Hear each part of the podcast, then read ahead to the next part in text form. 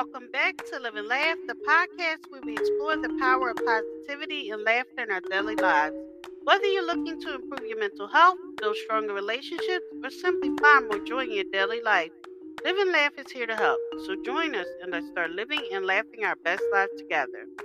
Today I want to talk about tools for letting go of the past. Letting go of the past can be a challenging task, but it's an essential step towards personal growth and moving forward in life. There are several tools that can help you let go of the past, including mindfulness, forgiveness, and therapy. Mindfulness is a powerful tool for letting go of the past. It involves being present in the moment and accepting things as they are without judgment.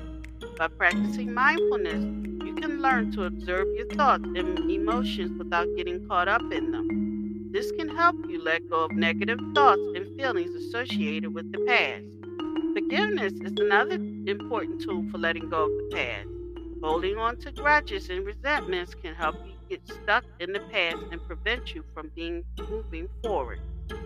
Forgiveness involves letting go of anger and resentment towards yourself or others. It does not mean forgetting or condoning what happened, but rather releasing the negative emotions associated with it. Therapy is also a valuable tool for letting go of the past.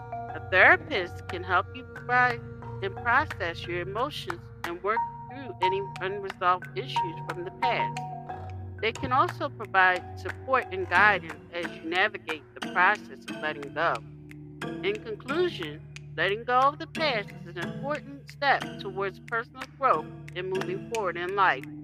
Mindfulness, forgiveness, and therapy are all valuable tools that can help you achieve this goal. Thank you for listening. If you know anyone that can benefit from this, please go ahead and share it.